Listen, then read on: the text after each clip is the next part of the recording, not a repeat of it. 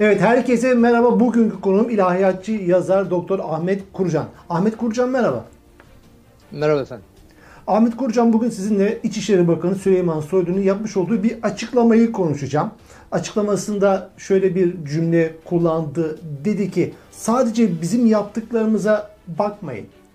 Biz kendimiz yapmıyoruz.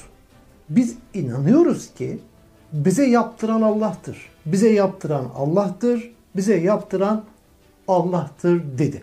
Şimdi hani utanmasa vahiy de geliyor diyebilirdi ama onu demedi. Henüz ramak kalmış durumda. Hani şizofren olsa hani haberlerde görüyoruz çocuğunu öldürüyor, karısını öldürüyor, Allah bana emretti diyor ama hani şizofren olsa psikiyatri konuğum olurdu. Siz konuğumsunuz. Yani bunu siz bu açıklamayı ve buradaki bir zihin haritasını nasıl yorumluyorsunuz? Ee, öncelikli olarak bahsini etmiş olduğunuz cümlenin iki cümle öncesi de var. Yani o e, bir bütün halinde vermek lazım belki. Onun öncesinde de şunu diyor. Cenab-ı Hak biliyor milletimize hiç ihanet etmedik. Üzerimize ne kadar gelirlerse gelsinler hiç ihanet etmedik. Kim ne derse desin onun için sadece bizim yaptıklarınıza bakmayın. Biz kendimiz yapmıyoruz. Biz inanıyoruz ki bize yaptıran Allah'tır. Sonra da sözün şehvetine kapılıyor büyük bir ihtimal veyahut da dinleyicilerin oradaki cuşu huruşuna, aşkına, şevkine katılıyor. Aynı şeyi üç defa tekrar ediyor. Bize yaptıran Allah'tır, bize yaptıran Allah'tır. Şimdi tek tek üzerinde duracak olursak, şimdi Cenab-ı Hak biliyor ki milletimize hiç ihanet etmedik sözünün ne kadar doğru veyahut da yanlış olduğunu siz benden çok daha iyi biliyorsunuz. Zira o çerçevede kıyamet gibi program yaptınız. Birçok program yaptınız. Onların ihanetlerini gündeme getiren çok net şeyler ortaya koydunuz. Dolayısıyla burada çok açık seçik net bir yalan var. Bunu bir kenara bırakalım. Sonra sizin dediğinize gelelim. Ee, biz inanıyoruz ki biz bizim yaptıklarımıza bakmayın. Pekala neye bakacağız? Ben sizi değerlendirirken senin kalbinin atışlarını bilemem ki, kalbindeki niyetini bilemem ki. Allah diyelim ki ben haşa ve kella. Dolayısıyla insan insanı değerlendirirken karşısındaki muhatabın yaptıklarına bakar, sözlerine bakar, eylemlerine bakar. Niyetlerine bakacaksan o Allah bakar. Ben ona bir şey diyemem ki. Anlatabildim Ama mi? onu Dolayısıyla da Allah yaptı diyor. Onu da Allah yaptı diyor. Ha, işi, işin ikinci boyutu o. Arkasından biz kendimiz yapmıyoruz. Biz inanıyoruz ki bize yaptıran Allah'tır. Şimdi eğer Süleyman Soylu açısından bakacak olursanız bu meseleye, şimdi soruyorum ben. Pekala kim yapıyor bunu? Eğer bunu siz yapmıyorsanız, sizin yaptıklarınızı siz yapmıyorsanız Allah mı yapıyor? O zaman yapmış olduğunuz şeyleri, şeylerden dolayı bütün mesuliyeti, bütün yükümlülüğü, bütün sorumluluğu hatta ortada bir suç var. O suçu tamamıyla Cenab-ı Hakk'a mı izafe ediyorsunuz, isnat ediyorsunuz? O yapıyor mu diyorsunuz? Sizin rolünüz ne o zaman? Eğer yaptıran Allah'tır ama biz sadece arada vesileyiz diyorsanız bunun manası şudur. Demek ki ben vesileyim. Rüzgarın önünde uçan bir yaprak gibiyim. Herhangi bir iradem yok. Herhangi bir dehlim dahlim yok. Dolayısıyla bana nasıl yaptırılıyorsa robot gibi ben bana denileni yapıyorum. Ben bana söyleneni yapıyorum. Yani Allah'ın yaptırdığını yapıyorum.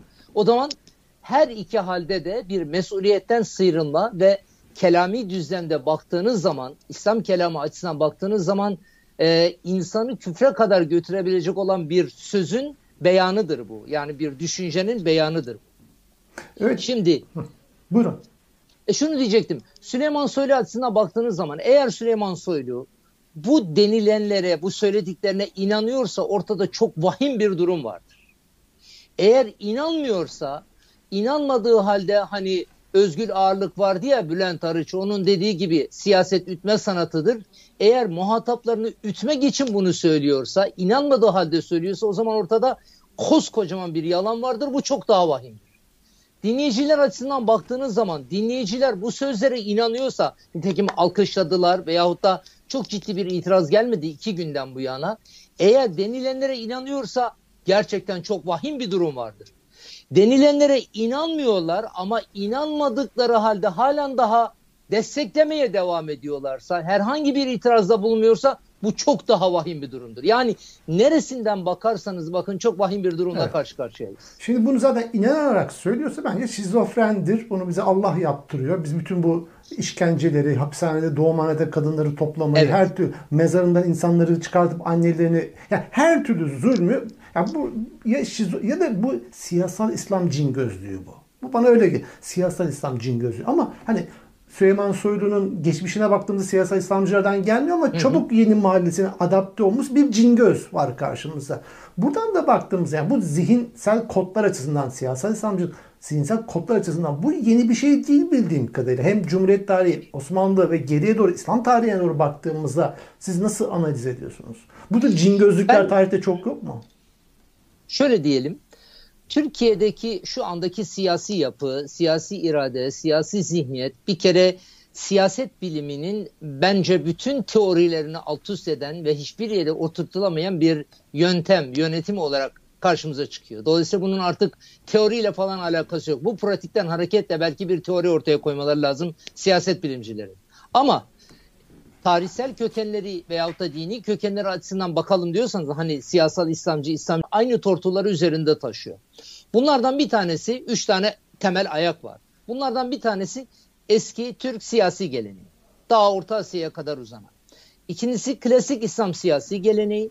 Üçüncüsü ise özellikle İstanbul'un fethinden sonra Bizans'tan devraldığımız veyahut da devşirdiğimiz Bizans siyasi geleneği. Eski Türk siyasi geleneğinde şöyle bir yaklaşım söz konusu. Hepsini birleştirebiliriz sonra. Tek tek söyleyeyim kısa kısa. Eski Türk siyasi geleneğinde iktidar ve iktidar sahipleri semavi bir asla sahiptir. Handır, Kaan'dır, Hakan'dır. Hanlar, Kaanlar, Hakanlar seçilmiş insanlardır. Tanrı beni değil de onu seçmiştir. Öyleyse o yüce bir kişiliktir, kutsal bir kişiliktir. Hatta Hanlar, Kaanlar, Hakanlar Tanrı gibi gökte doğmuştur. Zillullah fil art yani yeryüzünde Allah'ın gölgesi veya müeyyet min indillah Allah tarafından teyit edilmiş lafızlarıyla bunu biz aynen klasik İslam siyasi geleneğinde de görürüz. Bakın Osmanlıların şey e, Abbasilerin liderlerine Abbasilerin liderlerine her birinin isminde muhakkak bu türlü bir sıfat vardır. Müeyyet min indillah, muayz min indillah vesaire diyerekten. Şimdi eski Türk siyasi geleneğinde ikinci bir şey ise cihan şumul bir hakimiyet söz konusudur ki bunu siz oralarda yaşadığınız için çok daha net belki görmüşsünüzdür. Kızıl elma geleneğiyle, kızıl elma sembolüyle ifade ederler. Mesela bunu Osmanlı'da da görürüz. Mesela Yavuz der ki dünya iki hükümdara çok, bir hükümdar az. Bunların hepsinin kökeni eski Türk siyasi geleneğinden devşirmedir. İkincisi ise klasik İslam geleneği. Klasik İslam geleneği derken Kasım İslami değerler değil. Bunun altını özellikle çizmek istiyorum. Yani Hazreti Peygamber aleyhissalatü vesselam'da pratiğini gördüğümüz, Kur'an'da ve hadis-i şeriflerde teorisini gördüğümüz genel ilkeler, prensipler, kaidelerden bahsetmiyorum. Aksine Efendimizin vefatından sonra iktidara gelen Müslümanların uygulamalarından bahsediyorum. Dolayısıyla burada bir temel değerler olarak İslam bir de Müslümanların tarihsel tecrübesi diye ikiye ayırmak istiyorum. Neden? Çünkü Müslümanların tarihsel tecrübesi o İslami değerleri kendi istekleri, kendi arzuları, kendi çıkarları, menfaatleri uğrunda çok rahatlıkla suistimal etmişlerdir. Yapmış oldukları yanlışlıkları, hataları İslam'la meşrulaştırmaya çalışmışlardır ki bugün şu anda üzerinde konuştuğumuz mevzu da bundan başka bir şey değildir. Ama baya bir el yüceltilmiş haliyle. Pekala orada ne var? Babadan oğula geçen bir saltanat rejimi var. İşte Muaviye ile birlikte başlayan. Başka ne var? Hikmet hükümet dediğimiz bir kavram var. Yani siz bilmezseniz bunu biz biliriz. Başımızdaki insanlar bir şey yapıyorsa mutlaka bir bildikleri vardır. Ve bunları bize yaptıran bu hikmet hükümetten hareketle Allah'tır. Biz sadece vesileyiz, vasıtayız dolayısıyla. Bugün Süleyman Soylu'nun söylemiş olduğu şeyin kökeni ta oraya kadar uzanıyor.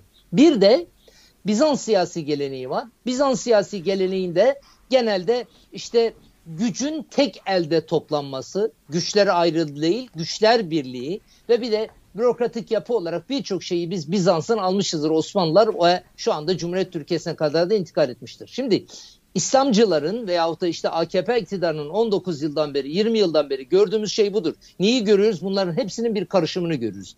Eklektik bir rejim görüyoruz ortada. Burada kimi zaman eski Türk siyasi geleneğine e, dayanıyorlar. Kimi zaman İslam diyorlar, kimi zaman işte İslam isimlendirmeseler bile Bizans'tan almış oldukları o uygulamayı hayata taşıyorlar. Peki Ahmet Korcan bunların toplamından ne çıkarıyorsunuz? Yani level atlama meselesiyle alakalı. Hani ben hani kendi sathi bilgim itibariyle baktığımda İslam tarihinden belki günümüzde Cumhuriyet dönemi bu kadar rezilini bilmiyorum yani. Bu evet. cıvık cıvık bir İslamcı, siyasal İslamcı ve dini bir araç olarak kullanma cin gözlüğü olarak görüyorum. Ne diyorsunuz bu level açısından, seviye açısından? Yerlerde sürünüyor. Artık buna seviye falan denmez. Buna dense dense dereke denir Arapçada. Yani çukurun da alçaklığın da zirvesinde yaşıyorlar şu an itibariyle. Ama demin söylemiş olduğum o üç tane geleneğin bugüne yansımalar adına üç tane şey söylemek isterim. Bunlardan bir tanesi güçler ayrılığı yerine bütün otoritenin hatta mutlak otoritenin tek elde toplanması. Bunu görüyoruz zaten. Sistem olarak da görüyoruz. İşte Türk tipi başkanlık sistemi, bütün yetkilerin Cumhurbaşkanı toplanması vesaire. İkincisi din devlet özdeşleştirilmesi. Yani dinsiz devletin olamayacağı ve devletin dini esaslara göre isterseniz nasıl tartışmalarını hatırlayın. Efendim dini esaslara göre yönetilmesi ve beri tarafta din nasıl kutsal ise aynı ölçüler içerisinde devlet de kutsaldır. Dolayısıyla dine nasıl karşı çıktığı zaman insan günahkar oluyorsa devlette karşı çıktığı zaman da aynı ölçüde günahkar olur felsefesi ve yaklaşımı. Yani peygambere şey Allah'ın yüce vasıflarını üzerinde taşıyor demenin de altında bu vardır. Ona dokunmak ibadettir demenin de altında bu vardır. Bize Allah yaptırıyor demenin de altında bu vardır. Dolayısıyla devlete isyan dine isyan oluyor. Ama eylemlerine bakacağız. İlk başta söylediğim gibi. Sizin başta da söylediğiniz gibi o eylemlerine baktığınız zaman efendim bebek e, bebekleri masum çocukları hapishanelerde büyümelerine vesile olmak, onlara zulmetmeyi Allah mı emrediyor? Çok açık ve net bir soru. Efendim insanların üzerine kumpas kurmayı, işte ister ekonomik anlamda ister başka noktalarda adalet e, Sur'da diyelim ki Diyarbakır Sur'da kendi vatandaşın üzerine tank sürmeyi Allah mı emrediyor? Türklere karşı yapmış olduğunuz zulümleri Allah mı emrediyor? Muhalif olan her insana karşı Türkiye Cumhuriyeti'nde şu anda iktidarın e, söylemlerine veyahut da eylemlerine muhalif olan her şeyi ama her şeyi yaptığınız her şeyi Allah mı emrediyor? Yüzlerce soru yani Türkiye'deki bütün olumsuzlukları bu iktidarın vesile olduğu, yapmış olduğu bütün olumsuzlukları alt alta sıralayıp şu soruyu sorabilirsiniz. Bütün bunları size Allah mı emrediyor? Bence Süleyman Soylu bize bunları Allah emrediyor. Biz kendimiz yapmadık derken bir level atlıyor veyahut da bir kademe daha aşağıya düşüyor el yükseltiyor kumarda kullan, kullanılan tabirle. Yıllar önce Hilmi Yavuz ben bugün bir yazı kaleme almak istiyordum. İsterseniz burada söyleyeyim onu. Belki bu programdan sonra kaleme alırım.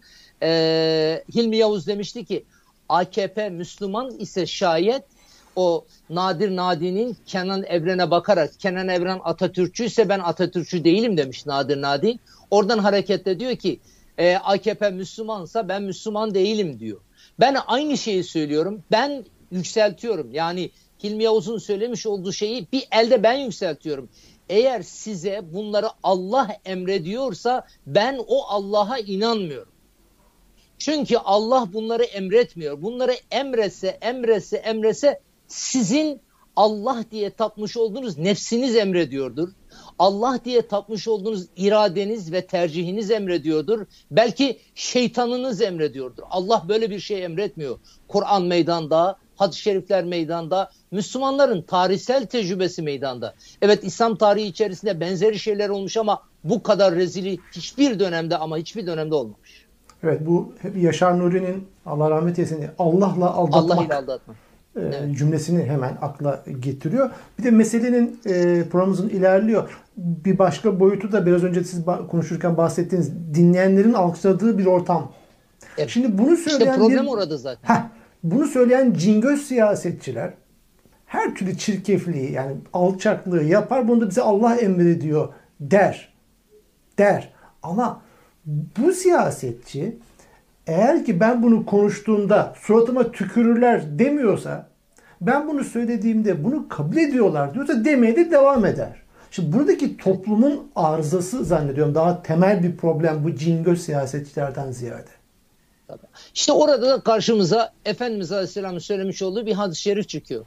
Madem senin yanmış olduğun dini değerlere, efendim insani değerlere, ahlaki değerlere, insanlığın kazanımı diyebileceğiniz hukuki değerlere muhalif bütün bu zulümleri yapan, bütün bu yanlışları yapan, seni istediği gibi sömüren, kendi menfaatleri, kendi çıkarları ortasında ülkeyi satan bu insanları sen alkışlıyorsan, hayır demiyorsan, diyemiyorsan o zaman e, tencere kapak diyeceğim. Efendimizin beyanı kema tekunu yuvalle aleykum nasılsanız öyle idare edilirsiniz diyor. Demek ki böyle idareye veyahut da böyle bir zihniyete, böyle insanların var olmuş olduğu bir zemine böyle idareci tam bir uyum sağlıyor diyebilirsiniz. Evet, böyle gözüküyor. Evet Ahmet Kurcan yanımızın sonuna geldik. Çok teşekkür ediyorum bu değerli açıklamanız için. Estağfurullah ben teşekkür ederim. Hayırlı günler diliyorum. Sağ olasınız.